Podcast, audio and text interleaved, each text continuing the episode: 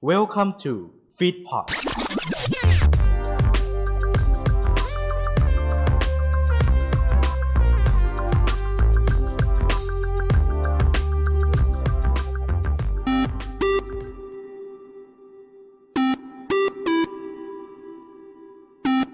กะเกม แกะทุกเรื่องราว แงะทุกเกมไปกับผม ก้องนรงรัตน์แต้มสี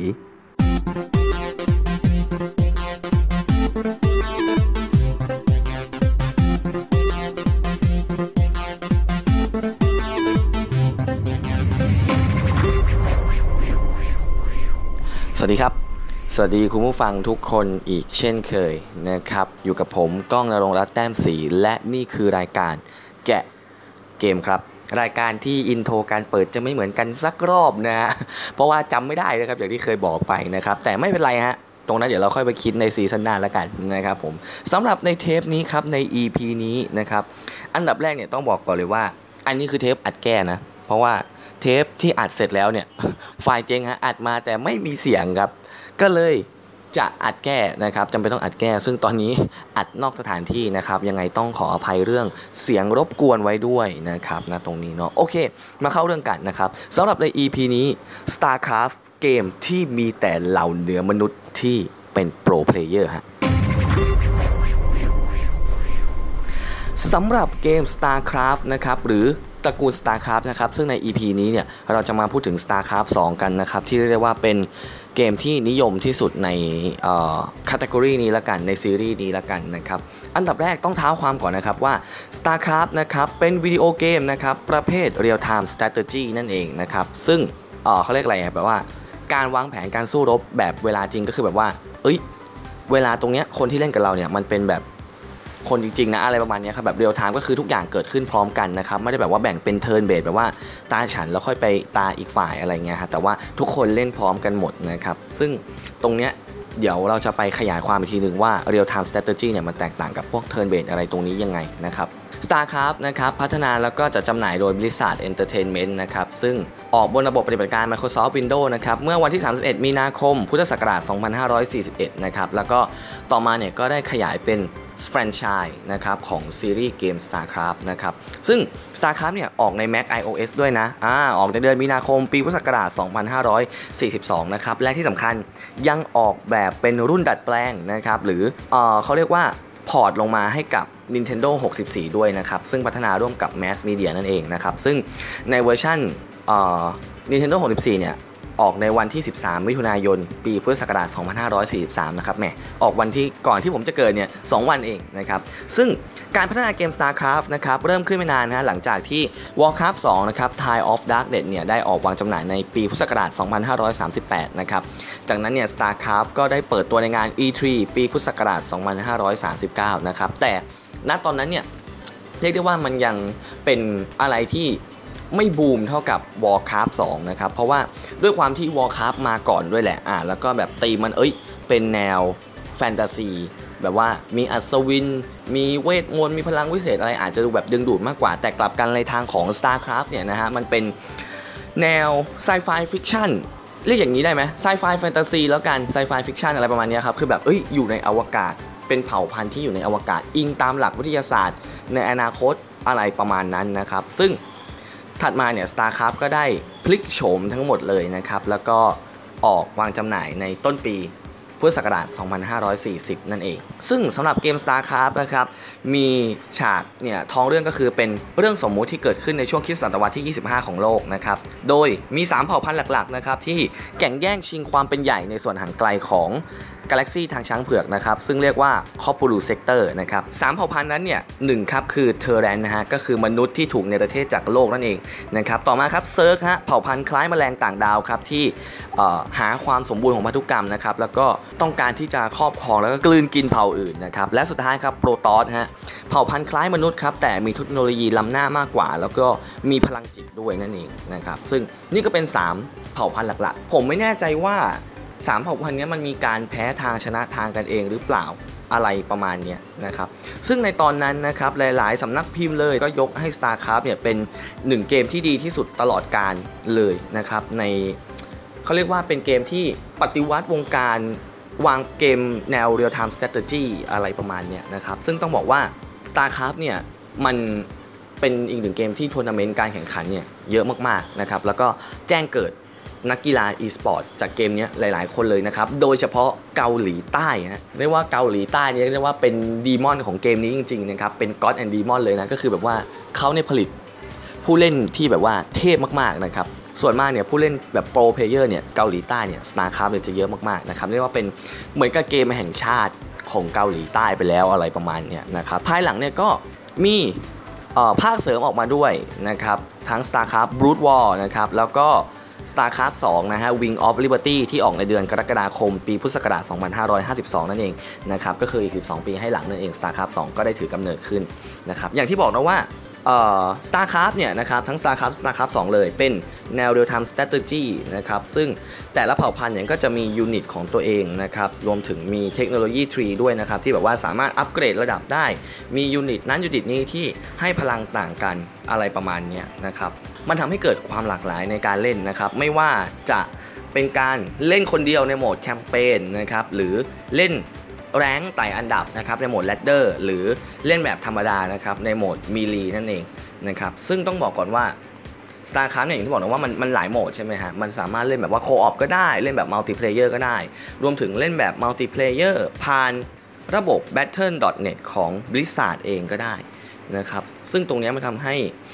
เกมนี้กลับมาบูมมากๆ หลังจากที่ StarCraft Wing of Liberty นะครับหรือ StarCraft 2เนี่ยออกวางจำหน่ายนั่นเองนะครับ StarCraft Wing of Liberty นะฮะออกวางจำหน่ายในวันที่ 27 กรกฎาคมนะครับปีพุทธศักราช 2553 ซึ่งเนื้อเรื่องนะครับเน้นไปที่เผ่า Terran เป็นหลักนั่นเองทีนี้สำหรับเกม StarCraft นะครับเรียกว่ามันมีอย่างที่ผมบอกว่ามันมีทัวร์นาเมนต์แบบเกิดขึ้นต่างๆ มากมายเลยนะครับมากมายมากๆ ทั้งเอ่อผมไม่แน่ใจว่าชื่อน่าจะ global starcraft 2แชมเปี้ยนชิพอะไรประมาณนี้แหละนะครับ เป็นทัวร์นาเมนต์ต่างๆนะครับ ซึ่งเดี๋ยวเราจะมีคลิปสำหรับทัวร์นาเมนต์เนี่ยแยกออกมาต่างหากนะครับ แต่เดี๋ยวตรงนั้นเราค่อยว่ากัน อย่างที่ผมจั่วหัวไปครับว่าเกมนี้มันมีแต่ระดับเหนือมนุษย์เท่านั้นที่เล่นนะครับ แล้ว เขาเหนือมนุษย์ยังไง อันดับแรกครับเกมนี้อย่างที่ผมบอกนะว่า StarCraft นะครับเป็นแนว Real Time Strategy นะครับจะต้องใช้การควบคุมยูนิตหลายยูนิตนะครับรวมไปถึงการออกคำสั่งหลาย ๆคำสั่งนะฮะภายในเวลาเดียวกัน เรียกได้ว่าเป็นการ multitasking ที่แท้ true นะครับอ่าถ้าใครแบบดูรับทราบโปรดักชันนะครับพี่จอร์นรับทราบมักจะพูดว่าเกมนี้เนี่ยแหละฮะคือพ่อแห่งวงการ multitasking เลยนะครับ คุณจะต้องควบคุมยูนิตหลาย ๆ ยูนิตนะครับ รวมถึงออกคำสั่งหลาย ๆคำสั่งด้วยตัวเองคนเดียวในเวลาเดียวกันในเวลาพร้อม ๆ กัน ไม่ว่าจะเป็นการกดไปที่ป้อมปราการอันนี้กดไปที่ฐานอันนี้เพื่อสร้างยูนิตตัวนี้ กดไปที่ยูนิตตัวนี้ เพื่อควบคุมกองทัพตรงนี้ เดินไปหาศัตรู กดยูนิตตัวนี้ไปสเกลศัตรูว่าตอนนี้ศัตรูพัฒนาเทคโนโลยีของตัวเองไปถึงไหนแล้ว ควบคุมหลาย ๆ อย่าง ในจังหวะพร้อม ๆ กันเพื่อให้เกิดผลดีต่อกองทัพของเรา ตอบการเล่นของเรามากที่สุด นั่นหมายความว่าในเกมนี้นะครับใครที่สามารถออกคำสั่งต่อวินาทีหรือต่อนาทีได้มากที่สุด ก็จะเป็นผู้ที่เรียกได้ว่าแทบจะกลุ่มชัยชนะไปละนะครับที่สำคัญ เกมนี้เนี่ย2-3 ปีที่ผ่านมาเนี่ยได้ถูกบรรจุเข้าไปใน e-sport ด้วยนะฮะ ซึ่งผมไม่แน่ใจว่า C เกมบรรจุไหมน่าจะบรรจุนะนะครับ น่าจะบรรจุทั้งเอเชียนเกมแล้วก็ C เกมเลยนะครับ ที่สำคัญมีคนไทยนักกีฬาไทยของเราเข้าร่วมแข่งขันด้วยนะครับ และเหมือนว่าถ้าผมจำไม่ผิดเข้าไปรอบลึกอยู่นะนะฮะแต่ว่าก็นั่นแหละครับ ตามสเต็ปฮะโดนเกาหลีใต้ตบล่วงนะครับ ต้องบอกว่าจริงๆเกาหลีใต้คือเขาแบบว่าเป็นเบอร์หนึ่งของของเกมนี้จริงๆนะครับแต่เมื่อไม่นานมานี้เหมือนกับว่าน่าจะมีผู้เล่นจากประเทศไหนผมไม่แน่ใจเดี๋ยวเดี๋ยวตรงนี้ไปหาข้อมูลเพิ่มเติมนะครับเหมือนจะชื่อเซอร์รอลมั้งนะฮะน่าจะมาล้มเกาหลีใต้ได้แล้ว ถ้าเกิดข้อมูลตรงนี้ไม่ผิด ต้องบอกเลยว่าการที่ผมแบบเออได้ไปนั่งดูการแข่ง StarCraft มาเนี่ยซึ่งต้องบอกว่าผมเคยดูการแข่ง StarCraft จริงๆเนี่ยคือตอนที่เอเชียนเกมหรือซีเกมนี่แหละที่คนไทยเราไปแข่งนะครับ ซึ่งผมเคยเล่นนะ StarCraft 2 เคยได้เล่นอยู่ครั้งหนึ่งแต่ว่าก็นั่นแหละฮะ รู้สึกแบบเออมันยากอะเล่นไม่ไหว กลับไปเล่น Red Alert หรือ Yuri ดีกว่านะครับไปเล่น Command and Conquer ดีกว่านะครับอะไรประมาณนี้เออชอบทางนั้นมากกว่า แต่ StarCraft คือผมก็สนใจมากนะ คืออยากเล่นได้มากเลยเพราะแบบเอ้ยพอเราโตมาแล้วเราสนใจว่ะเราชอบแบบอวกาศอวกาศอยู่แล้วด้วยอะยิ่งแบบเอ้ยเราชอบซีรีส์ Star Trek อะอะไรแบบเนี้ยการแบบเล่น StarCraft มันรู้สึกว่าเออมันเติมเต็มอะไรประมาณนั้นนะครับซึ่ง ตอนที่ผมไปนั่งดูทัวร์นาเมนต์ StarCraft นะครับนั่งดูการแข่งขันเนี่ยต้องบอกเลยว่าผู้เล่นนะครับตาเขาเนี่ยคือเขาจะมองที่จอตลอดแหละนะฮะแต่ว่านิ้วเขาเนี่ยถ้าคุณสังเกตก็คือนิ้วเขาจะกดแบบแทบจะตลอดเวลานะครับปุ่มนั้นไปปุ่มนี้ออกคำสั่งตัวนั้นตัวนี้เมาส์ไปตัวนั้นตัวนี้ ซึ่งตรงเนี้ยนะครับการออกคำสั่งต่อวินาทีเนี่ยนะครับมันถูกเรียกว่า action per minute หรือ APM นั่นเองนะครับซึ่งโดยทั่วไปคนปกติ เหมือนจะมี APM อยู่ที่ราวๆ 150 ถึง 300 หรือเปล่า ผมผมไม่แน่ใจนะ ประมาณนั้นนะครับ แต่พวกเนี้ยเขาเหนือเราขึ้นไปอีกเท่าตัว ก็คือต่ำๆก็คือ 400 ถึง 600 เลย ถ้าเกิดผมจำไม่ผิดนะครับ ถ้าข้อมูลที่หามาไม่ผิดนะฮะซึ่ง 400สำหรับผู้เล่น StarCraft ในระดับการแข่งขันเนี่ย ถือว่าต่ำนะ ต่ำมากนะครับ แล้วมันต่ำขนาดไหน คุณลองคิดดูนะฮะ Action per minute 400 นะครับ ถ้าผมจำไม่ผิดเหมือนกับว่ามันจะที่ประมาณว่า ใน 1 นาทีเนี่ยนะครับค่า APM 400 คือคุณสามารถออกคำสั่งได้ถึง 400 คำสั่งหรือเปล่าผมไม่แน่ใจอะใน 1 นาทีะนะครับ ซึ่งมันเยอะมากเลยนะคุณ ถ้าถ้าประมาณนั้นอะ400 คำสั่งใน 1 นาทีอะคุณแล้วคุณคิดดูว่า สมมุติว่าการกดปุ่มหนึ่งครั้งคือการออกหนึ่งคำสั่ง แล้วไอ้พวกที่ค่า APM 600อะคุณ คุณผู้ฟัง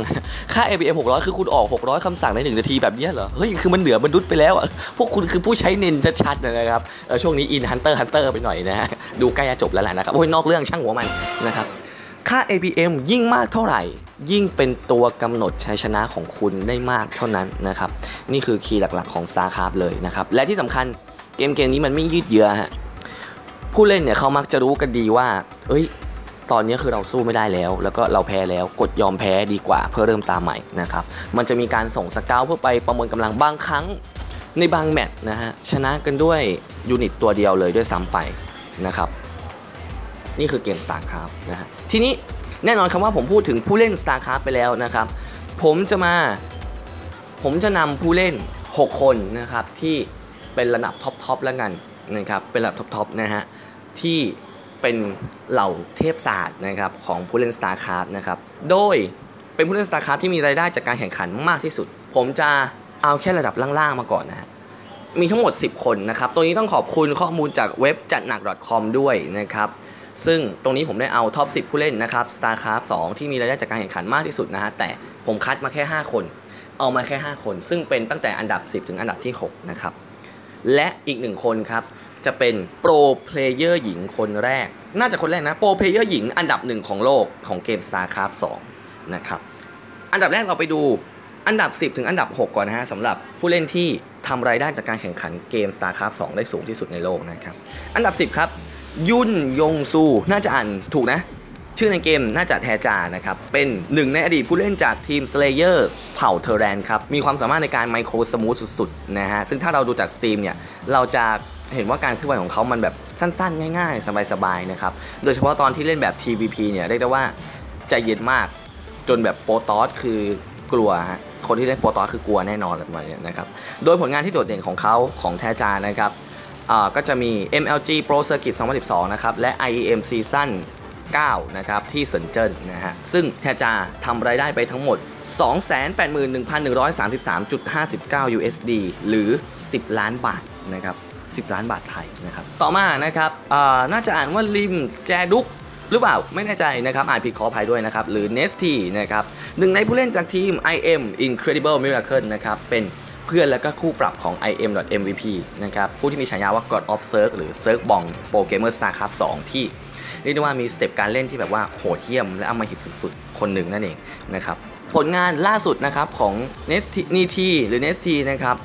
คือ GSL Code S 2010 จนถึง 2011 นะครับ และเป็นแชมป์อันดับหนึ่งตลอด 3 สมัยนั่นเองนะครับ ซึ่งทำรายได้ไปถึง 10ล้าน2 4 7 0 0 0 บาทไทยนะครับ ต่อมาฮะลีชินหวงนะครับ Innovation นะครับ หรือ The Machine นะเป็นหนึ่งในผู้เล่นที่จัดได้ว่ามีความมุ่งมั่นและ ก็ท้อแท้มากที่สุดคนหนึ่งนะครับ เหมือนพ่อหนุ่มอะไรนะใน Dota 2อะเขาชื่ออะไรวะเออช่างมันเดี๋ยวก็ไปว่ากันนะครับ ซึ่งผลงานที่โดดเด่นของอ่อ Innovation นะครับ ก็จะเป็น WCS น่าจะ World Championship StarCraft นะซีซั่น1ปี 2013 นะครับ แล้วก็ Global StarCraft League ซีซั่น3ปี 2014 นะครับ ซึ่งทำรายได้ไปถึง 10 ล้าน7แสนบาทไทยเลยทีเดียวนะครับ อันดับที่7นะฮะวอนลีซักนะครับ PartinG นั่นเองนะครับ หรือฉายา Big Boy นะฮะผู้เล่นเผ่า Protoss ที่ เรียกได้ว่าเอาเผ่า Protoss เนี่ยขยี้นะครับขยี้ผู้เล่นเก่าๆเก่าๆเนี่ยมานับไม่ถ้วนแล้วนะฮะเรียกว่าสไตล์การเล่นที่แข็งแล้วก็ strong มากเลยนะครับซึ่งผลงานใหญ่ๆของ PartinG นะครับก็คือการตบแฟลตผู้เล่นเผ่า Terran นะครับที่เรียกได้ว่าตบยับนั่นเองนะฮะก็ทำรายได้ไปถึง 12 ล้านบาทไทยกันเลยทีเดียวนะฮะและอันดับ 6 ครับ มูนซองวุนนะครับหรือ MMA นะครับอดีตตำนานเผ่า Terran นะฮะผู้ที่มีฉายาว่าเป็นบุตรแห่ง Slayer Boxer แล้วก็ Military t e r r a n นะครับ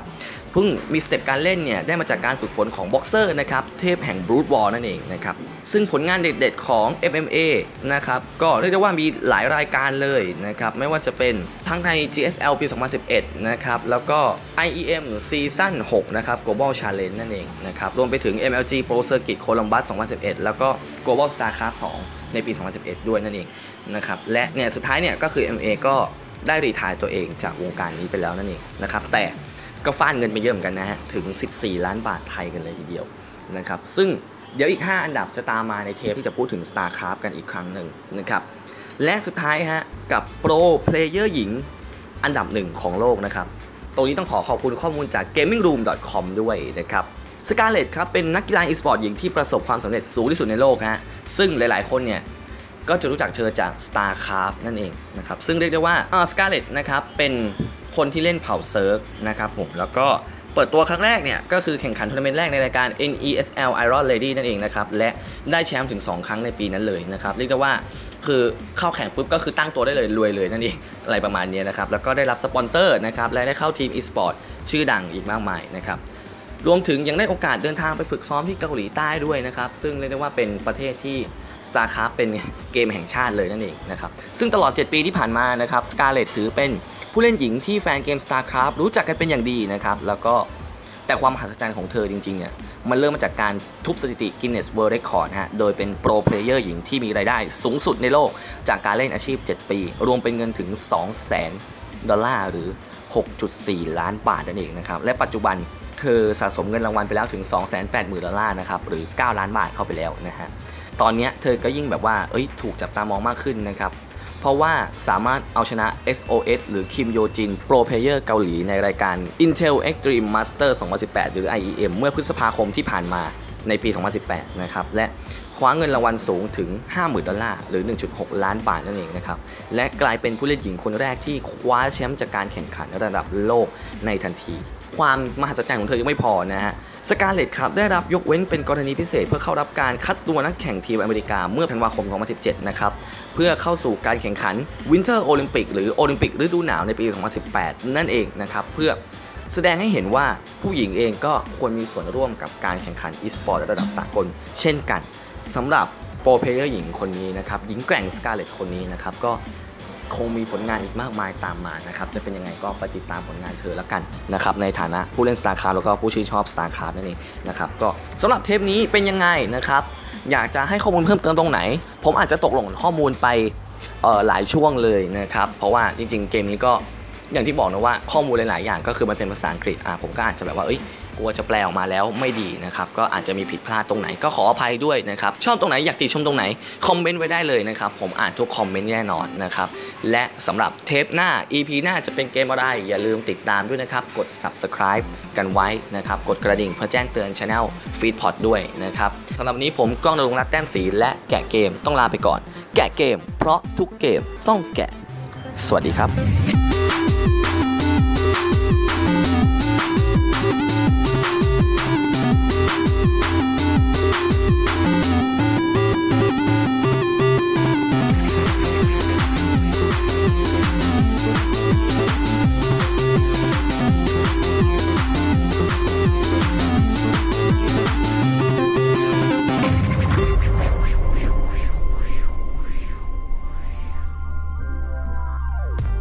อขอบพระคุณที่เข้ามารับฟังรายการของเราจนจบ อย่าลืมเข้ามาติดตาม และติชมได้ในทุกช่องทางโซเชียลมีเดีย ติดต่องานและลงโฆษณาได้ทาง f i t p o d 2 0 1 9 at gmail.com ท่านมาเราดีใจ ท่านจากไป เราก็ขอขอบพระคุณ f i t p o d Fit Happiness in Your Life with our podcast